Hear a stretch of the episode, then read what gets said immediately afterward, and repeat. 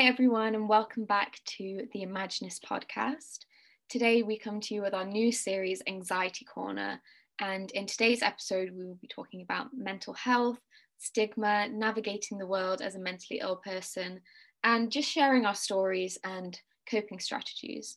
I want to say thank you to Elle, Amelia, and Hayley for joining me today. I'm Miller, I'm going to be hosting this podcast. And we also want to mention that our newest issue of The Imaginist is out now, issue nine, the mental health awareness issue. We also want to make a quick disclaimer as much as we'd like to think so, none of us are mental health professionals. So if you really are seeking help, please seek a professional or go to your local GP. Um, you can also find some resources in the last page of issue nine if you are seeking help. And we hope you all enjoyed today's podcast.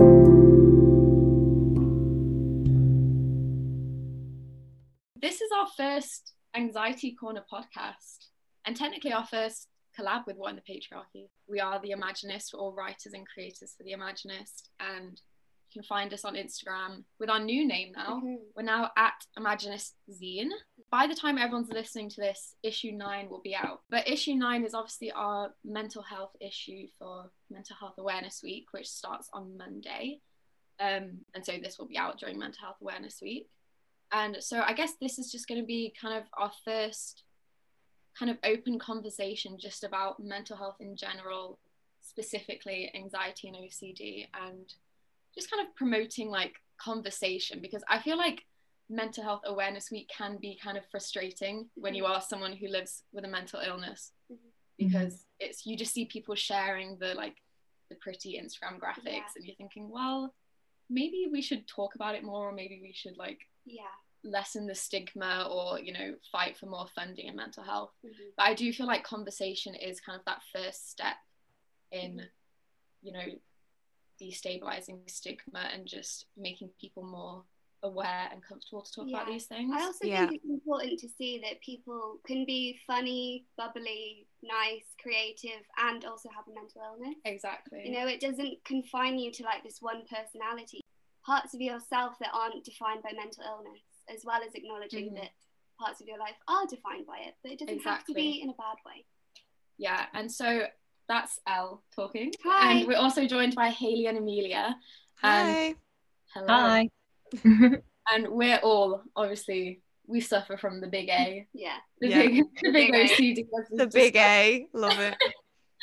and um but yeah we're just going to have an open conversation really our main focus for this episode was questions that um, our followers and subscribers have sent in or have asked us personally and so that's going to kind of be at the root of our conversations today and i also just wanted to note that um, if there are any specific trigger warnings then you can find them in the description of this podcast so whatever platform you're listening to um, you can check the description for any kind of specific topics that we'll be handling today mm-hmm.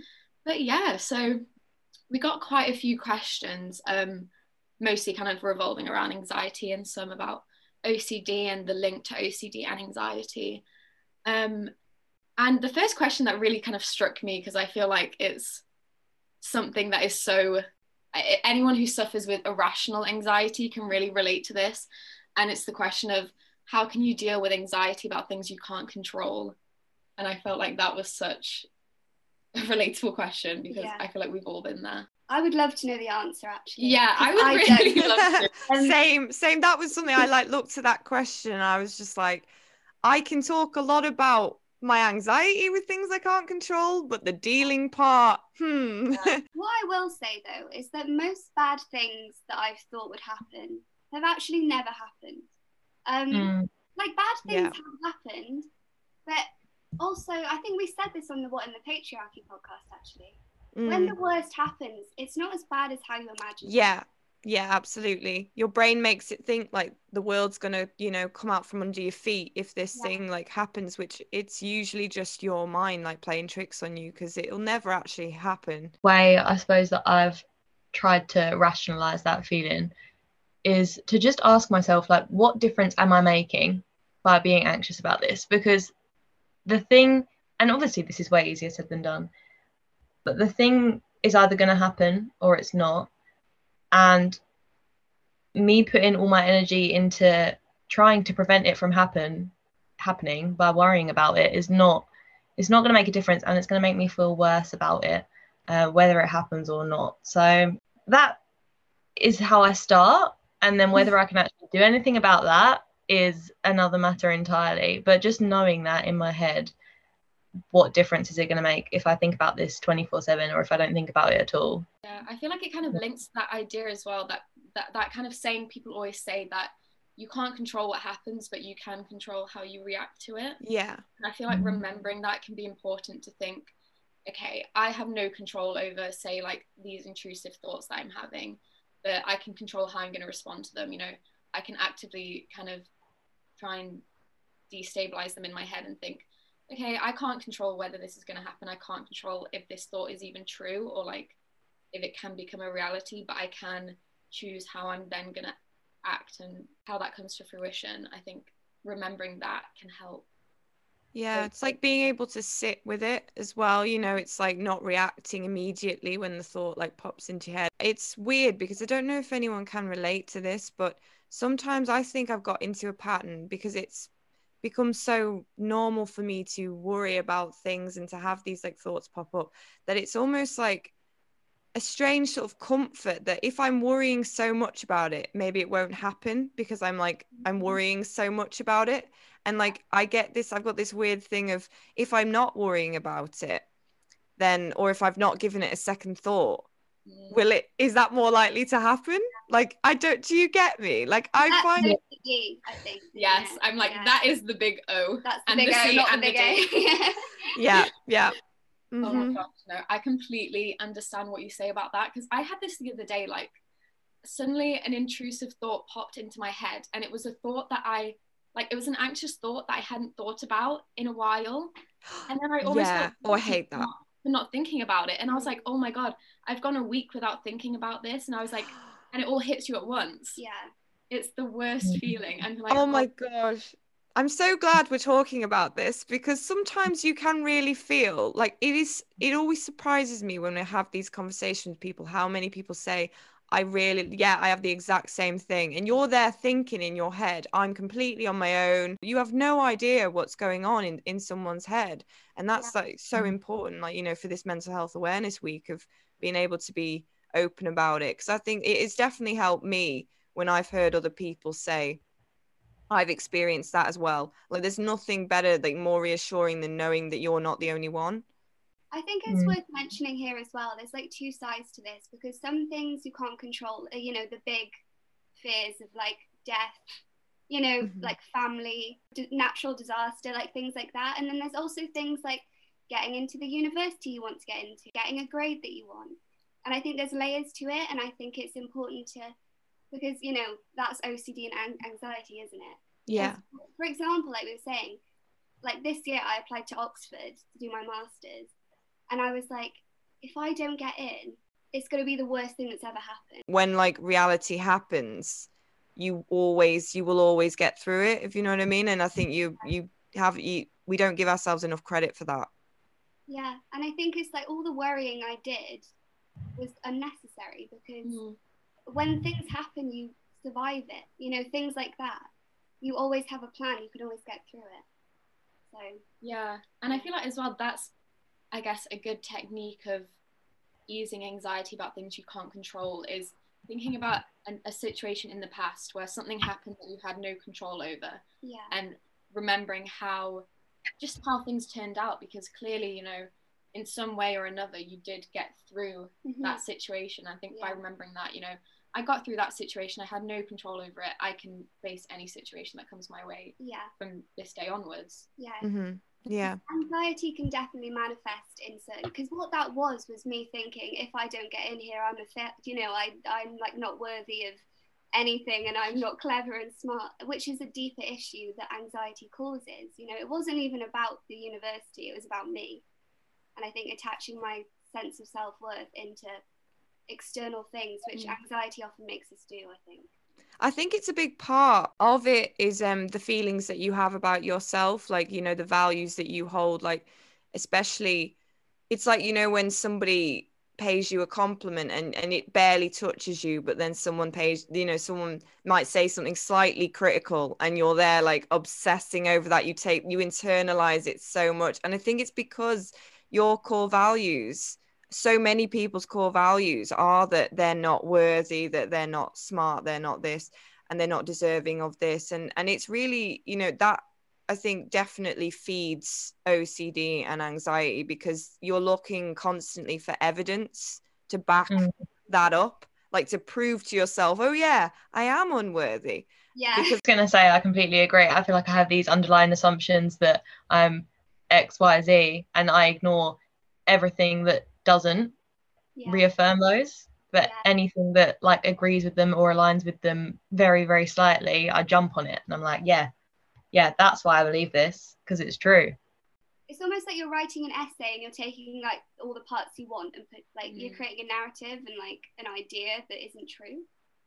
And I feel like this, I so I guess this kind of leads on to um, a question someone asked about, you know, what is the difference between anxiety and OCD, and how can I differentiate my anxious thoughts to OCD thoughts?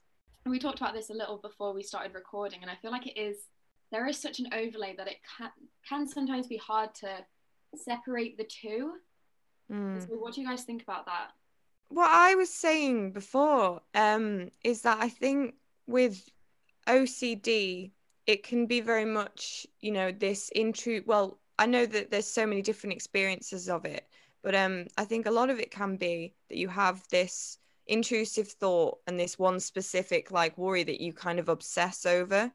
Um, and like you're so focused on that like your energy is taken up by worrying on this like specific thing um and compulsion whereas i think with anxiety generalized anxiety disorder tends to be almost like an being overwhelmed by so many worries about so many things for me my ocd experience is very clear like in comparison to that because i can i can just tell when there's been like an intrusive thought that I my brain will just latch onto and that one thing will just take up so much of my mental like headspace. CD it's that constant fear of if I don't do this thing, this bad thing will happen or this thought comes into my head of oh what about this? Or what about that? Or what if this happens because of that? And and that torments you as well. And it's just like you've literally got this little voice in your head that's saying you know if you don't perform this these behaviors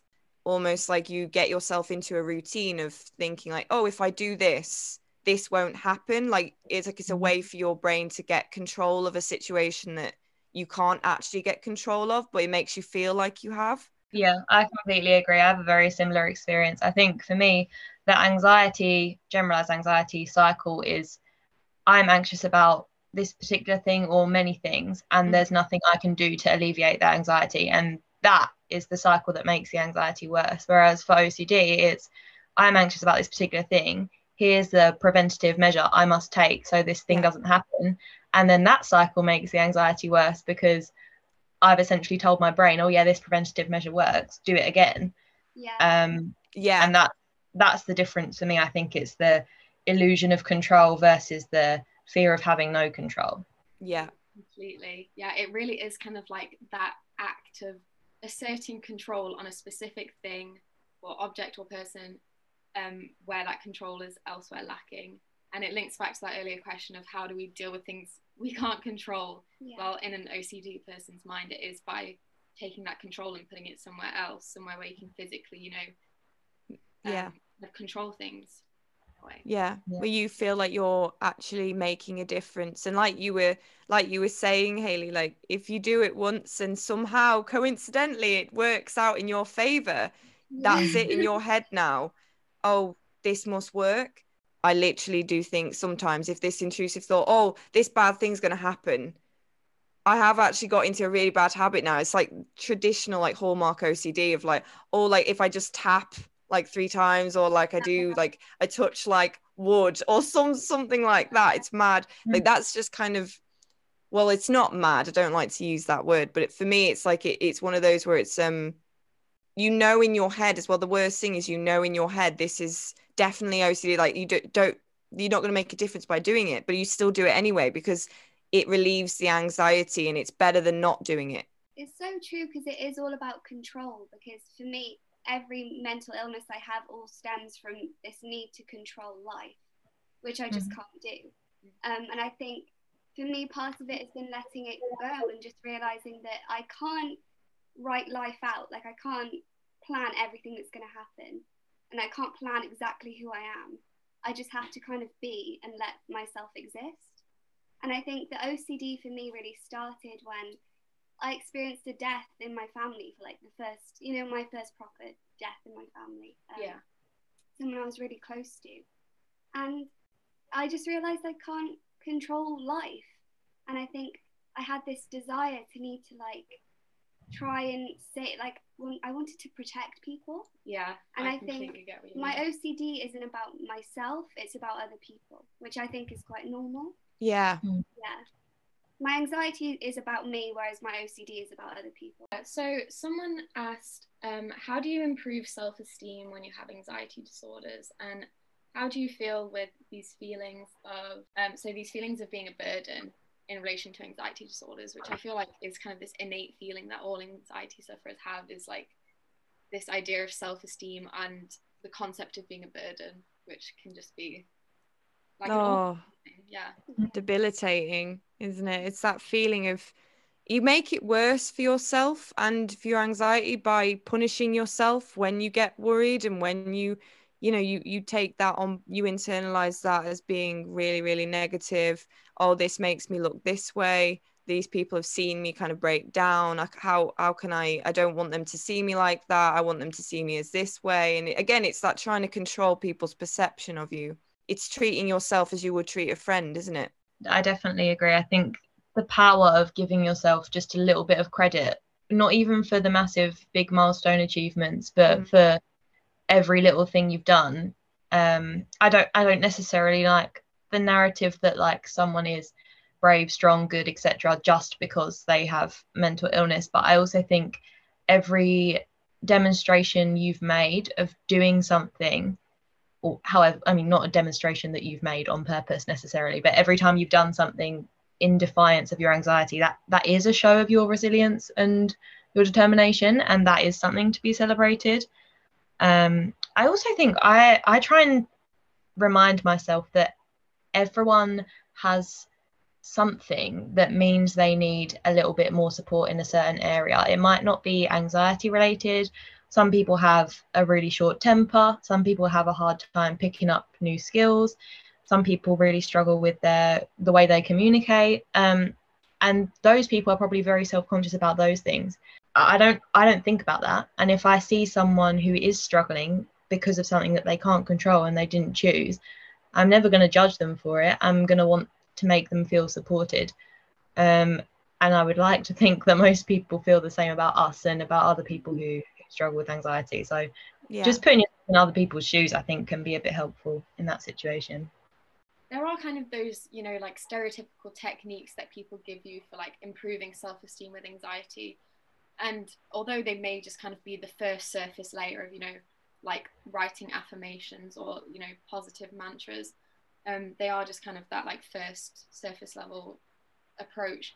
But I think they can help to an extent in just practicing being kind to yourself and like you were saying amelia just treating yourself as if you were treating yourself like a friend mm-hmm. and showing yeah. some kindness to yourself because honestly like i've had a therapist before who was like just give yourself a break like yeah. honestly mm-hmm. just be nice to yourself it, it can feel so hard but once you start showing yourself that kindness that you show others like you truly do see the impact it has on you and just yeah. giving yourself a break you know saying it's okay if I sleep longer than everyone else. You know, I, my brain is working faster sometimes. It's okay if I have a lion every so often, and just showing yourself just some compassion yeah. can go yeah. such a long way. Definitely.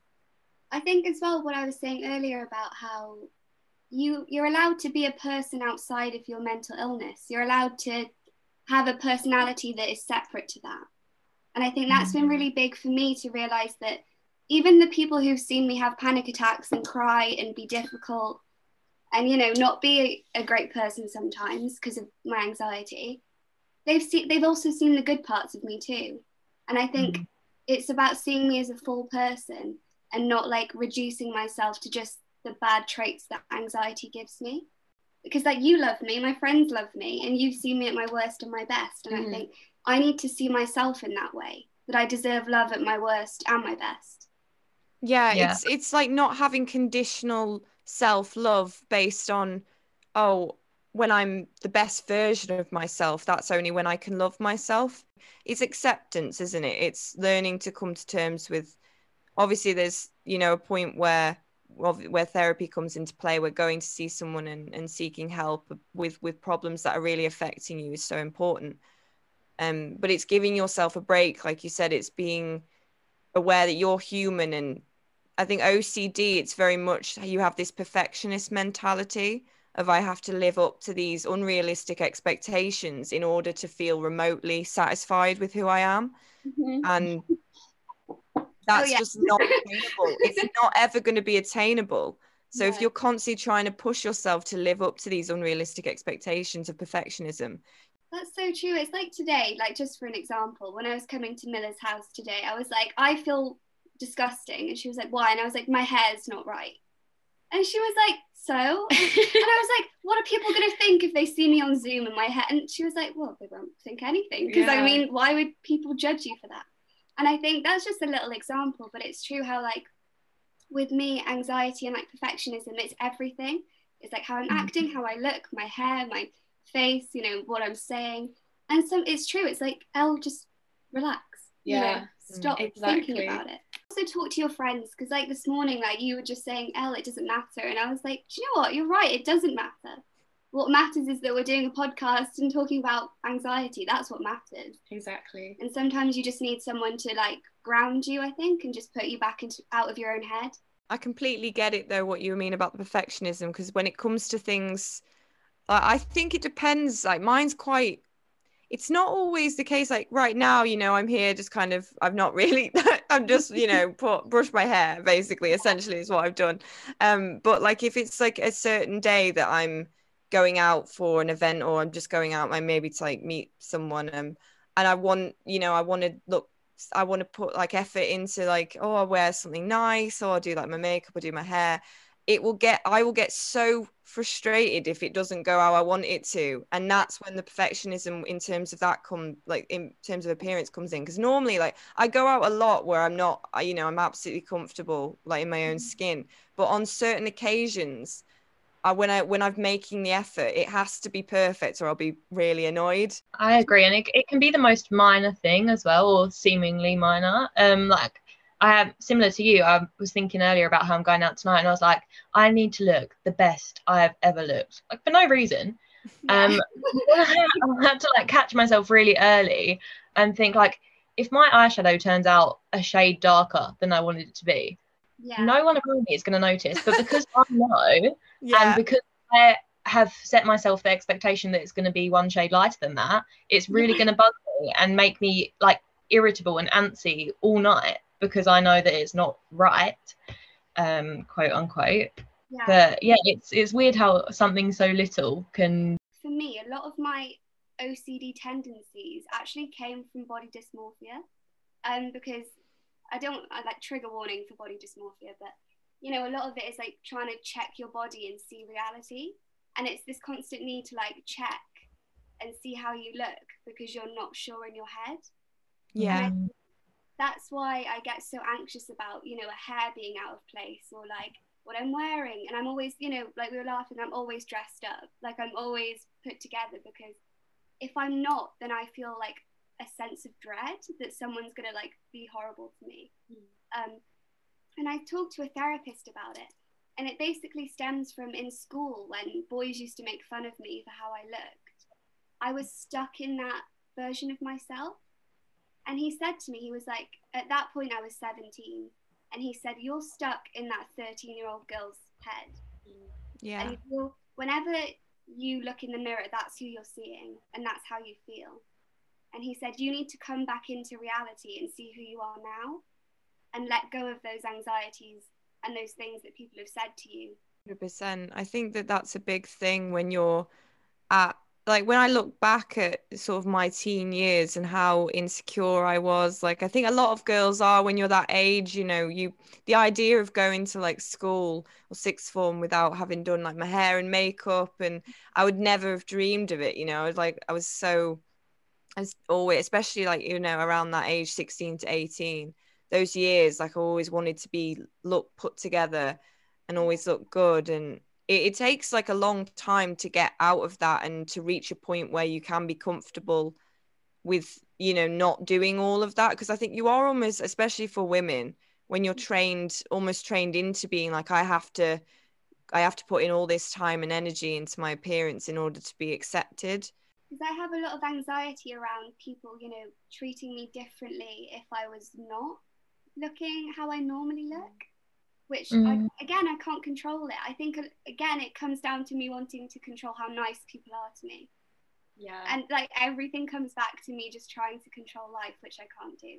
And it's such an awful thing as well when your anxieties or insecurities are being based off of other people's perception of you, like yeah. you said, because yeah. of how you know the boys treated you in school. Mm-hmm. Like that can have such an impact on your own self-worth and then yeah. going forward how your anxiety manifests itself exactly and i feel like that's so relatable to every teenage girl yeah like i i went to an all-girls school and boys still like found a way to like just treat you awfully actually have such an impact yeah. on your mental health and yeah. how you see yourself and it's so hard undoing those thought patterns that you get in your mind because of the male gaze or because of yeah. how men treat you. It's really hard to unpack those in your adult life, I think. Absolutely. Yeah, especially because I think at the time they can be so easily dismissed. Like, not to, I know this is not a what the patriarchy podcast, but like, but like, that it's just the boys with mentality. Um, and you you're not really taken seriously and you don't really take them seriously yourself so you don't really realize how much they've impacted you until later down the line when you're like oh my god why do i feel so disgusting all the time yeah. um someone put those thoughts there exactly. and you they've just manifested over time it's absolutely like it's not like you're not born believing yeah. these things about yourself or feeling that way it it comes from interactions with other people and when you're a teenager I actually have had a lot of conversations with people about this because it's a real issue, you know, bullying like amongst young people. And I don't mm. think people realize like just because, you know, oh, it wasn't bullying like physical bullying or someone was literally you know stalking after school like that's the level that people expect it to be in order to be taken seriously when actually in class you know it, it's it's just considered normal to have people just make comments or snide remarks and that's what gets you. It's the i'll never forget any sort of snide remarks or it doesn't matter if i was to meet these people again now i would still hold that grudge against them. I don't care. It's like people think oh we were just kids. We were kids then you know i've grown up. I was a kid then and i didn't do that. I'm 23 now and i still suffer with those things that some people said to me. Yeah I completely yeah. get it. And it's like cool. I th- sometimes I think I've come so far from that. I'd be absolutely fine mm-hmm. because you know over the years like I felt like oh I've had so I've got so many lovely people who've said such lovely things, you know, and that's really like boosted my confidence so much. Yeah. But then also I think like it, it it hasn't just stopped because I know 100% if someone was to make a comment now, that would still upset me, just like it did all those years ago. Some of the comments like made by this like 13 year old lad who like literally like literally like they're like oh like I've taken that so seriously. The male gaze as well, like it's just always present. Um and it because for a long time I feel really uncomfortable around men because I always assumed that that's how they would treat me. It took me a long time to see men as just you know they can be just like women and just be your friend and be nice to you and looks don't come into it at all but i think but yeah i'm really a lot of my anxiety actually does come from the male gaze which i kind of touched on before but something i'm mm. trying to work through definitely completely yeah i mm. guess with that someone asked um what are your best coping mechanisms to deal with anxiety so kind of what are these habits or you know things we're doing in our everyday life to kind of alleviate some of that stress and anxiety that we've been talking about? This is another one that I would love to know the answer to. Yeah. Um, Yeah. So like, someone let me know when you find Yeah. out. We're all just Yeah. like, Yeah. anyone know? Anyone? Write in, tell us, please. yeah. What do you DM us on Instagram. What do you think? I think honestly, like to be blatant about it, I would honestly say for me at least, medication and Mhm. or a combination of medication and therapy. And I feel like this question it really does differ from person to person on what works for you when you're coping with anxiety. And I think it really is finding either that balance or finding something that works for you. I know some people like you know just need medication and no therapy or just need therapy and no medication or some people don't need either and they just need these kind of everyday habits or you know practicing you know self-worth and self-care but i think for me honestly medication has been like the saving grace of my anxiety or at least the thing that has helped alleviate symptoms over the years and just has allowed me to kind of be the version of myself who isn't anxious more of the time Yeah. you know it doesn't Mhm. get rid of your anxious self but i think it just does allow you to be you know like elle says be both versions of you be Yeah. the one who is anxious but also the one who can go out in the world and be extroverted and you know have a laugh with their friends Yeah. and and i feel like medication really allows that for me Yeah. It's really important that you said that because I think a lot of people think medication will make you not yourself. oh for sure But it's so interesting yeah. that you find that you are more yourself when you're on medication. I think that's really important for people to know that you don't lose your whole absolutely sense of self. there is this stigma with medication that like you do become you know like a zombie Yeah. because like I I'm on antidepressants and so a common stigma with that is oh so you don't you know feel anything and I'm like well no I I feel things Yeah. but it's just you know allowing me to have a clearer mind almost so when I am feeling things I'm all able to organize my thoughts in in a healthier yeah. and more productive way because I'm not clouded by you know the, the really strong anxiety or the really strong depression I, I'm just Mm. able to kind of see things more clearly and just be you know more Yeah. myself which I think a lot of people don't assume is how they work a therapist said to me once that medication is like taking a taxi or an Uber for Gen Z, if you don't know what a taxi is. Um, taking an Uber rather than, rather than walking. So it's just I like, yeah, it's just like a little boost to get you. Like, if therapy is the destination, then medication is just getting an Uber to therapy. for sure Yeah. and I love that metaphor Yeah. I'm going to use that to everyone I Yeah. know, that's amazing. I'm going to put that in my every bio that I have of Yeah. Yeah, that's so true. I think medication is a big one for me as well. And I think, like you say, with the the whole stigma around it, and a lot of people think, as well as making you like an unfeeling robot, it will in in removing your sadness, as people expect, um, it will also remove your happiness, and that just doesn't work. Like it makes the I think it makes all of my emotions less extreme Mhm. but in a helpful way, not in a way that detracts from who I am. But then, in saying that, I also think um, it would be naive to to believe that medication will completely obliterate all of your bad days and you won't ever have a bad day anymore. Um, when I first went on um, antidepressants and I was still having days where I felt really, really sad and really bad, I would feel worse because then I'd have the thought process of, oh, I'm on medication. I shouldn't feel like this anymore. Then you start beating yourself up um, for feeling bad. So I definitely think don't fall into that trap. Definitely, if you are considering medication, like it, it won't fix everything immediately, but it is a massive help in just regulating your emotions and getting rid of those most destructive symptoms. yeah I'm glad you said that because I feel like people think okay I'll take medication and that will be you know the end of it like I'm Mhm. cured as if it's like something that can be cured in a sense Like a cold. yeah Mm. it's like it because it's not because you know you do have to accept that like this is a part of you and it, by treating it as if it's not it's not going to help you It's acceptance, isn't it? It's going back to that of it's it reaches a point where I mean, I I don't take any medication, but um I do know that it like trying to battle against like a part of yourself, you're never going to win that battle, you know. It's it's it's learning to I guess manage it's managing Mm. your and what you were saying Hayley regulating like emotions like it getting to a point where you can start to do that you know for yourself like regulating instead of like because i i went through a phase where I definitely was really struggling to deal with my emotions and they were so kind of like strong. It would be like as soon as i feel a thing i would like go all in on that you know and it would just it would be like very highs and very lows and i'd i'd be very very governed by my emotions. But yeah. like you don't let it you know i think sometimes it'll wear a different hat and be like hey i'm back like try and disguise itself. yeah but when you can be when you it's you taking the power over that and not letting it take the power over you.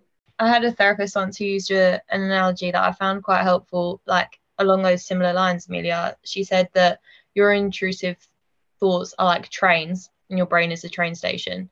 You can watch the trains come in and go out but you don't have to get on them. You can make the choice yeah. whether you're going to get on that horrible intrusive thought train that's probably not going to the best destination or yeah.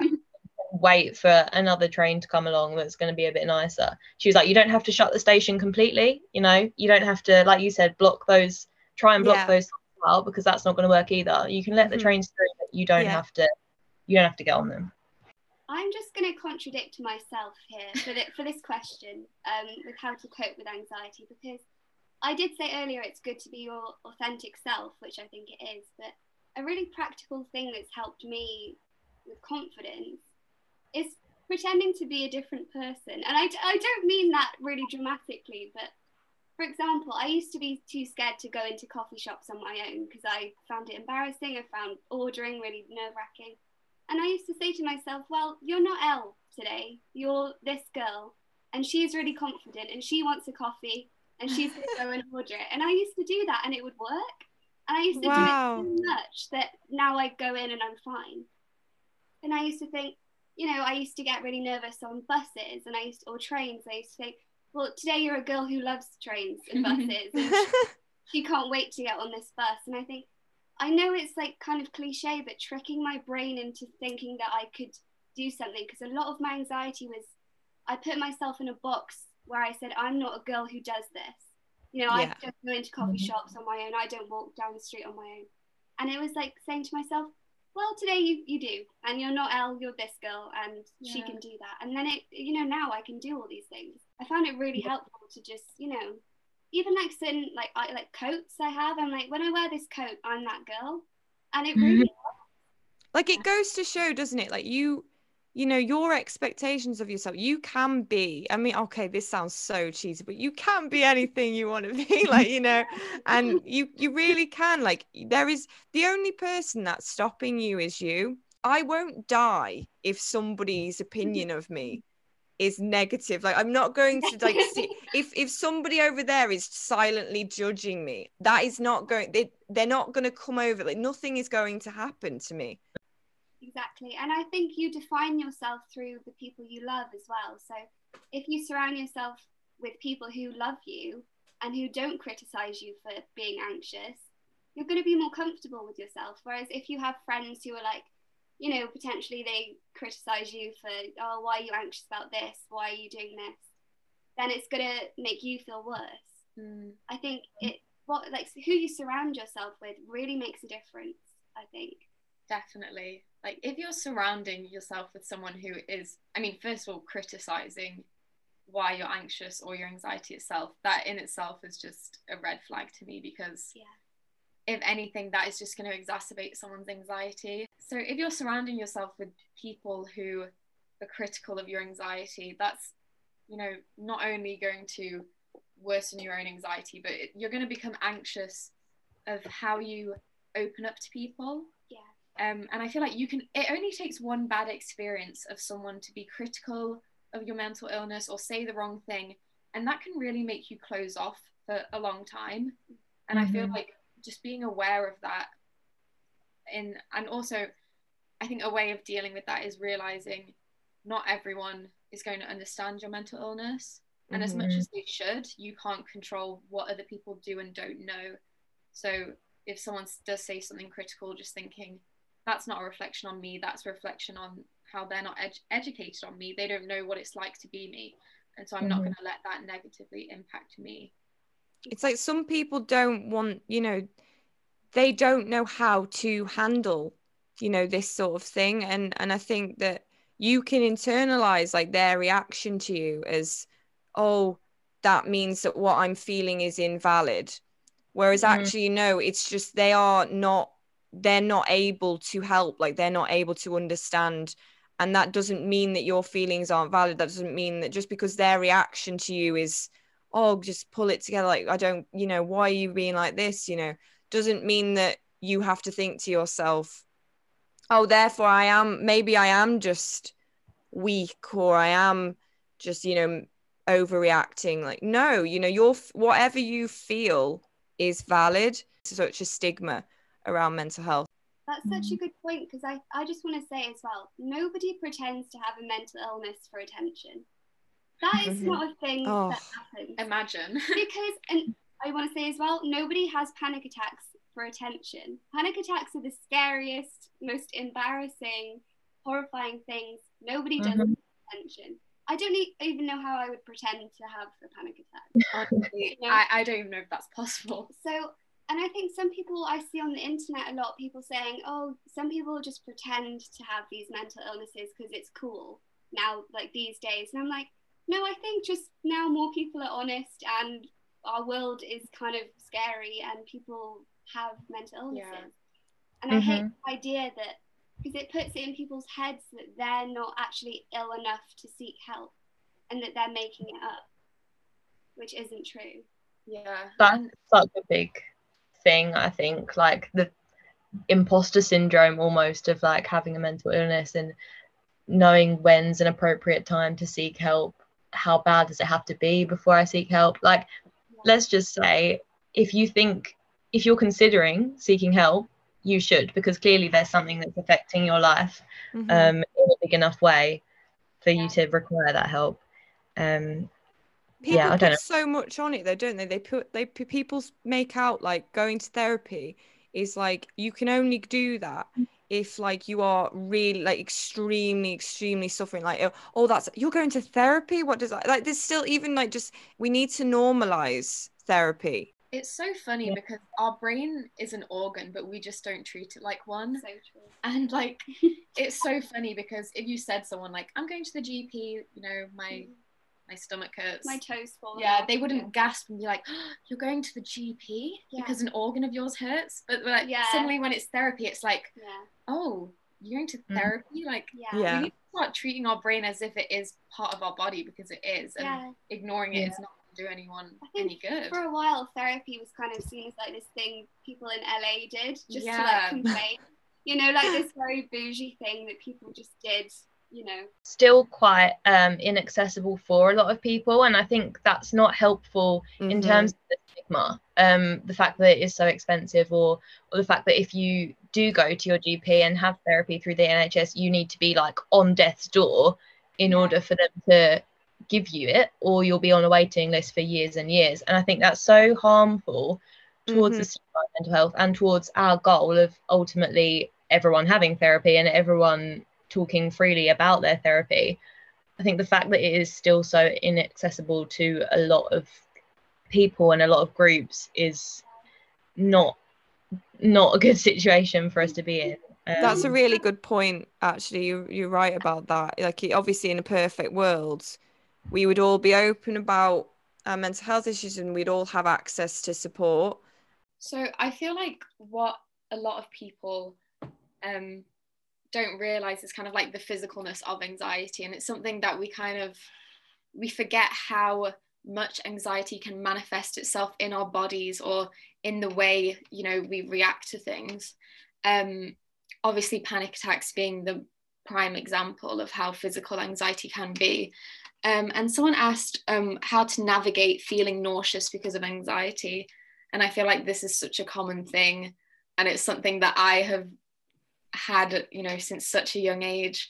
And I remember the first time I said to Elle, the first time I went to see my GP about anxiety, I don't think me and myself even realized I had anxiety. I think I was like 14 or 15. And I went and I was like, I don't know why I feel sick all the time. I just said yeah. to myself, like, I feel really nauseous all the time. And then I get more nauseous when I recognize I feel nauseous. Mm-hmm. And he mm-hmm. was like, Bestie, I'm afraid to tell you this, but you've got anxiety.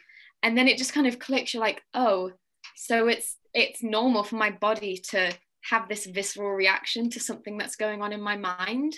Yeah. What do you guys kind of find? Do you guys experience the same thing like anxiety nausea or other kind yeah. aspects?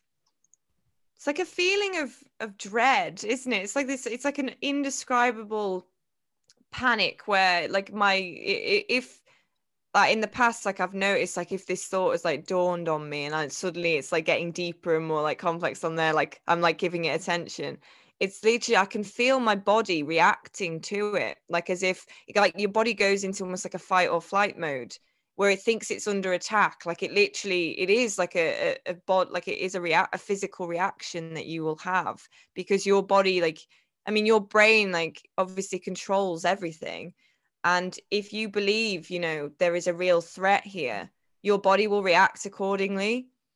Um, so it makes sense, you know, as to why we would feel like those physical reactions. But I've definitely had like nausea, like that, you know, that used to affect me quite a bit.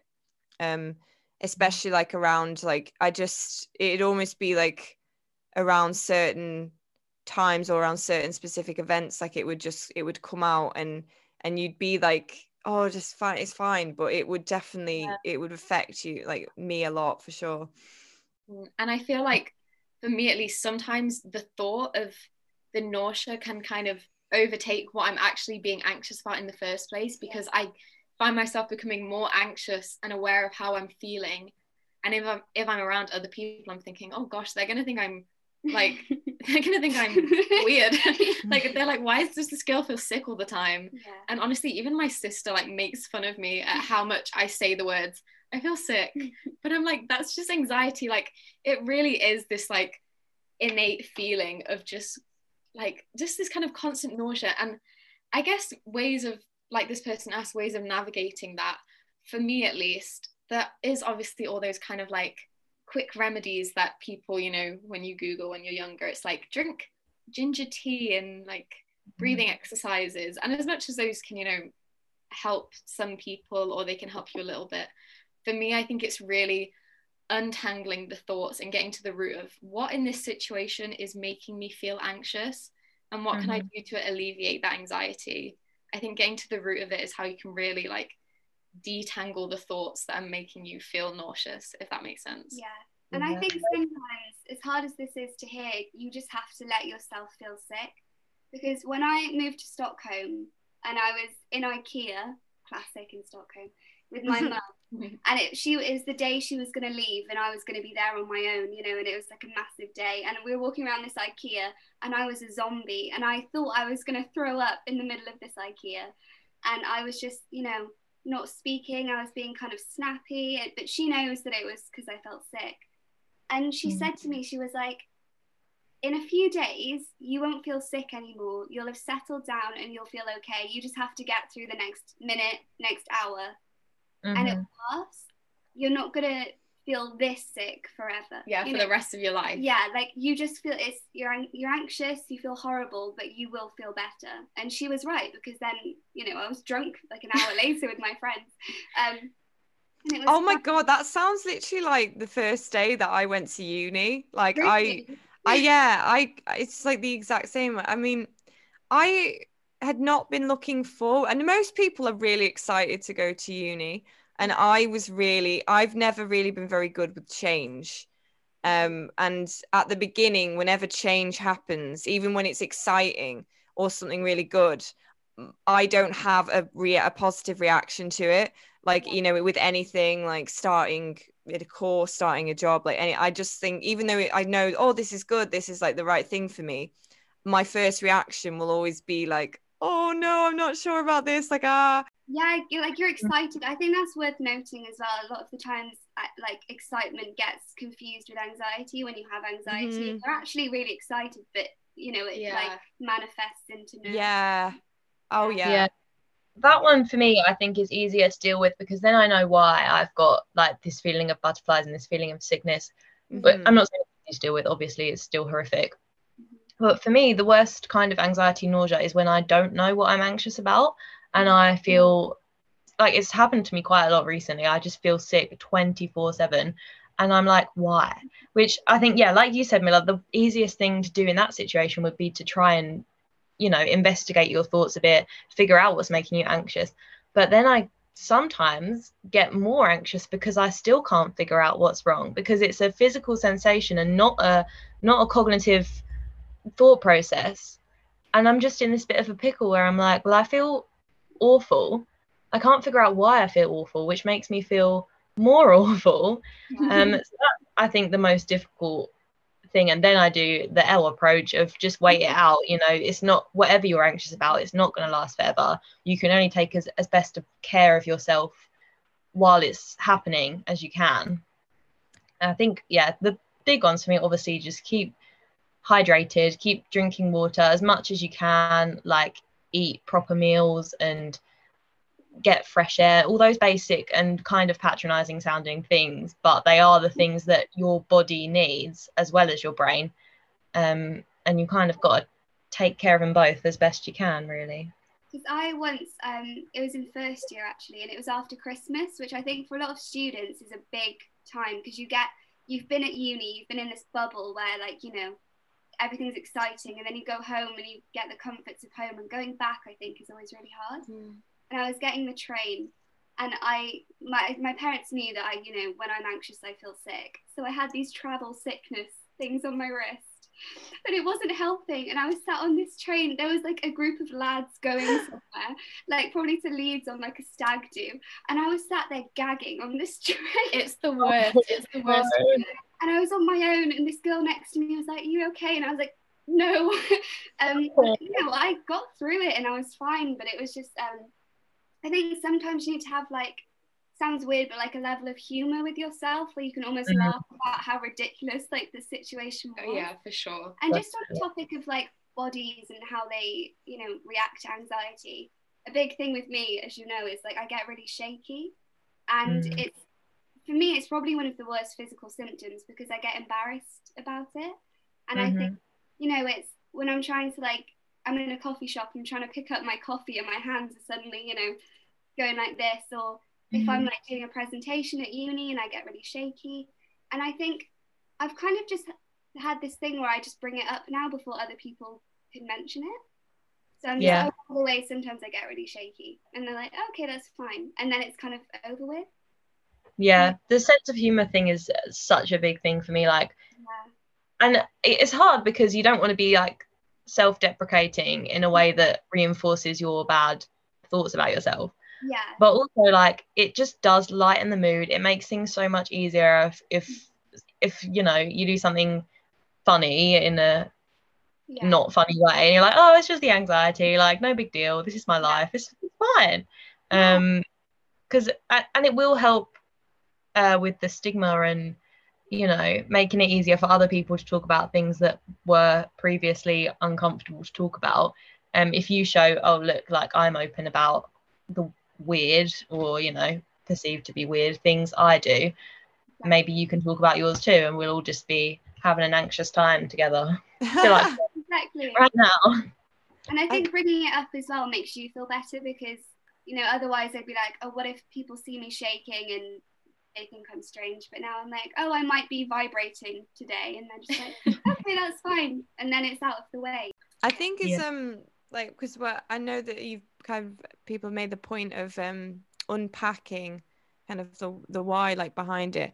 I think it's important as well though to have like a limit with that um in terms of how far in you go of assessing why it is that you feel the way you feel because mm-hmm. I, I actually made that mistake once. I think it was um I made like a post about OCD and I was I realized the post that I made about OCD was classic OCD. like the, the, advice that I gave was like, no, that's just you being OCD about it. Because I was like, I'm like, yeah, I've realized like I need to understand like the why of everything, and like I've like, and like someone told me like actually sometimes like understanding the why is just not not the right thing to do at all. Like because um sometimes there really is no why. It doesn't make it. There's not a why to to find. For sure. Yeah um and i feel like as well like because as anxious people like we do find it hard to just let a thought pass through mm. like innocently just let it appear and then let it go like that is something we all struggle with so much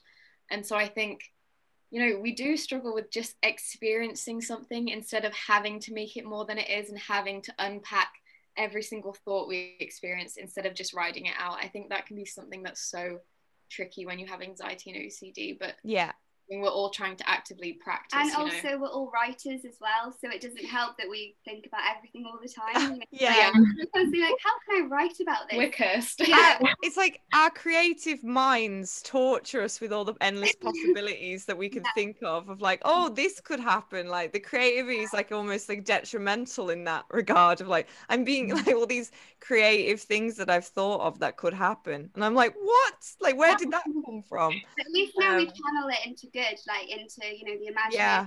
blogs. Yeah, for sure. Mm-hmm. I feel like a really kind of mm-hmm.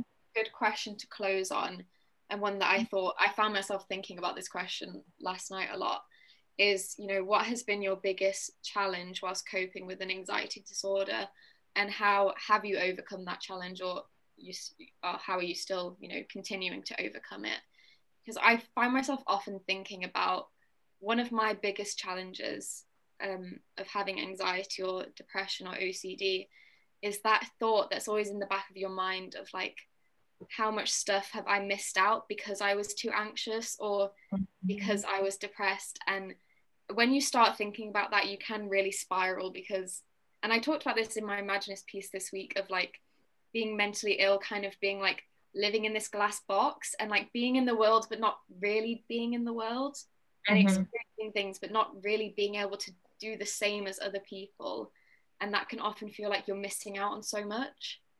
And so that's something i struggle with like that mindset of thinking oh my gosh have i missed my whole teenage and young adult years because of you know my own brain? Yeah. I think as well it's really hard not to imagine like a parallel universe where you're not mentally ill and like mm. this again it's like that perfect version of you that doesn't get things wrong and always looks perfect and always says the right things and has the greatest friends and is really funny but that person isn't real like uh, you are that person in some sense you know but in that person who has never suffered a bad day in their life that person doesn't exist and i think yeah. wasting wasting your time thinking about who you could have been is never going to provide you with anything because all you can think about now is who you can be in the future. Because mm-hmm. you can't go back and change who you were as a teenager. I would love to. You know, I, Boy, I would. There's like yeah. you know, a list of things I can think of now that I would change, but I can't. Yeah, it's just about realizing that you are yourself and this is who you are, and you can't waste your life thinking about who you could have been because it's happened. Is you you've been made the person you are because of what you've gone through and because mm. of the experiences yeah. that you've had. Yeah. Yeah. Yeah, I completely agree. I think um like you said Amelia, part of the reason you've made the choices you've made and become the person that you are is because of the anxiety and the you know the issues you faced regarding that i used to have a lot of um guilt almost about there was quite an intelligent child and like my school and my family and myself at one point we were like, yeah, she's going to go Oxford or Cambridge. And then I didn't because I was very unwell at sixth form. I didn't really want to exist, let alone think about going to university, let alone a top university. And now I look back and I think if I hadn't gone to the university I ended up going to, I would never have done the module that made me want to do the master's degree that I'm doing now, which is a master's degree in human rights, which is something that I'm really proud of. I would never, I might not have learned the things on that degree that have made me as compassionate as I am now. That's, you know, again, something I touched on in my Imaginist piece this week um, about how I think that I do have more empathy for being an anxious person than I potentially would have without, because I don't want to see anyone suffer in the way that I have suffered or in any other way for that matter. Yeah. Um, so I think, yeah, definitely agree with Miller that um, the the idea of like wasted potential and a wasted life thus far is a big issue for a lot of anxiety sufferers. But i think like we've all said if you can appreciate what you've the sort of silver linings of what's happened to you um, and the ways that that has made you a better person or um, it's given you strengths as well as things that you might feel are weaknesses. You have to just try not to torture yourself with this like version that you really wish oh i could have been this i could have been that because the person that you are like now because of what you've gone through and because of the experiences you've had is a great person and you should mm-hmm. love that person just like everybody around you loves that person and working on the person you are now and focusing on like the great future that you're going to have that is where your focus should be yeah and i always like to think as well like because we have experienced these things I, I always like to think, you know, we wouldn't be here doing this if we hadn't. Yeah. Yeah. And, no, it's just yeah, even if this exactly. only helps one person, even if it only helps us, like yeah. then it's still like yeah, simply existing and having our own experiences, like we're able to turn that into something that someone might find so useful or someone might find it to be a lifeline or exactly. or we it might just even help us like even if it helps no yeah. one like i think it's so productive to have these conversations yeah. and yeah. to speak openly and just free from any shame or stigma or judgment i think is just so important and just so valuable i agree i think for me my greatest challenge was like i've referenced a lot was trying to define myself outside of my mental illness mm. and really letting myself be you know i am a person outside of anxiety i'm quite a bubbly person like a giggly i'm quite strange you know i'm kind of hyper and weird but i didn't want to see myself as like a miserable like Eeyore sort of person who was just like wobbling around like always mm-hmm. so fragile because you know i have days where i'm really sad and miserable but mm-hmm. i also have days where I, i'm not and i think it was really important mm-hmm. for me to realize that I don't have to be a certain way because of my mental illness. And you know, it's not bad. Yeah. Bad, of course, it's not. You know, everyone is sad at some point, but it was mm. it wasn't that. Um, I don't always have to be sad just because I have a mental illness. I think mm-hmm. I used to get the habit of I'd wake up really happy and I'd think, why do I feel great today? You know, why why don't I feel like anxious and terrible? And it was like, well, hold on to it because you're allowed to feel that way. You don't mm-hmm. have to always beat yourself up and feel bad. You're allowed to have days where you feel good. And I think yeah. I really cherish those days now. Yeah, yeah. So for me, it was just, you know, letting myself be a person outside of it and loving that person, but also when things are bad, loving that version as well. Mm-hmm. Definitely. Yeah. And as well, just in terms of just t- being able to talk about these things as well just makes you feel so much less alone in what you're going through yeah. i think mm-hmm. i think anxiety can be such a lonely you know condition in thinking you know it's so centered around your own brain that you think no one else can possibly experience what i'm experiencing yeah. and just to have conversations like either on a podcast or like with your friends just really validates how you're feeling in that you know it's not as lonely as it seems you know everyone has their own struggles going on and I think talking to people about you know their own experiences is just so beneficial and so validating and special. And you know some days we're living our best lives and some days we're not feeling so great. But you know we're mm-hmm. still that doesn't mean that that on the day that we're bossing it that we're better than the day that we're just sitting around. Like it's we're, we're still a boss on both of those days you know?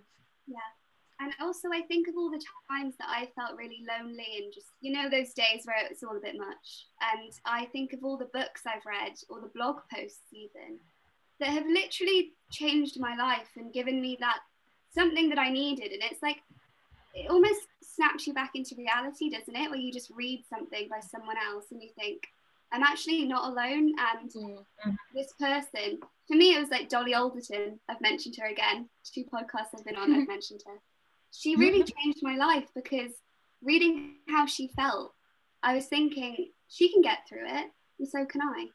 And I think mm-hmm. hopefully we provide that to other people as well. Yeah, definitely. Yeah. And thank you guys so much for like just coming and just being your authentic selves and just yeah. be able to talk about things so freely is just so like rewarding. Not only to hear, but like talk and share your own experiences. Yeah. Um, and like we said, we hope at least one person or even just us has found you know just something beneficial in this or something we've said that you know maybe sticks with them or helps them in some way. Mm-hmm. um, and to those listening if you haven't yet read issue nine on mental health issue um, it is out now. Um, you can also find us on instagram at imaginistzine our lovely new name. Yeah. Um, and you can find us and all the other amazing writers and creators who work for the Imaginist. And you can also find more of Amelia at What in the Patriarchy, our lovely little sister pod- podcast. Yeah, please um, tune in. yeah, and just thank you everyone for listening. And yeah, we'll see you next time for Anxiety Corner. Yeah, thank you. Thanks, thank everyone. you. And so again. Take one. Take one. Action. I'm just sat here munching on my overnight oats. yeah. yeah. Very robot. Yeah. Wait, I was trying to do a robot voice. Chaos. I know. this is like pure chaos vibes.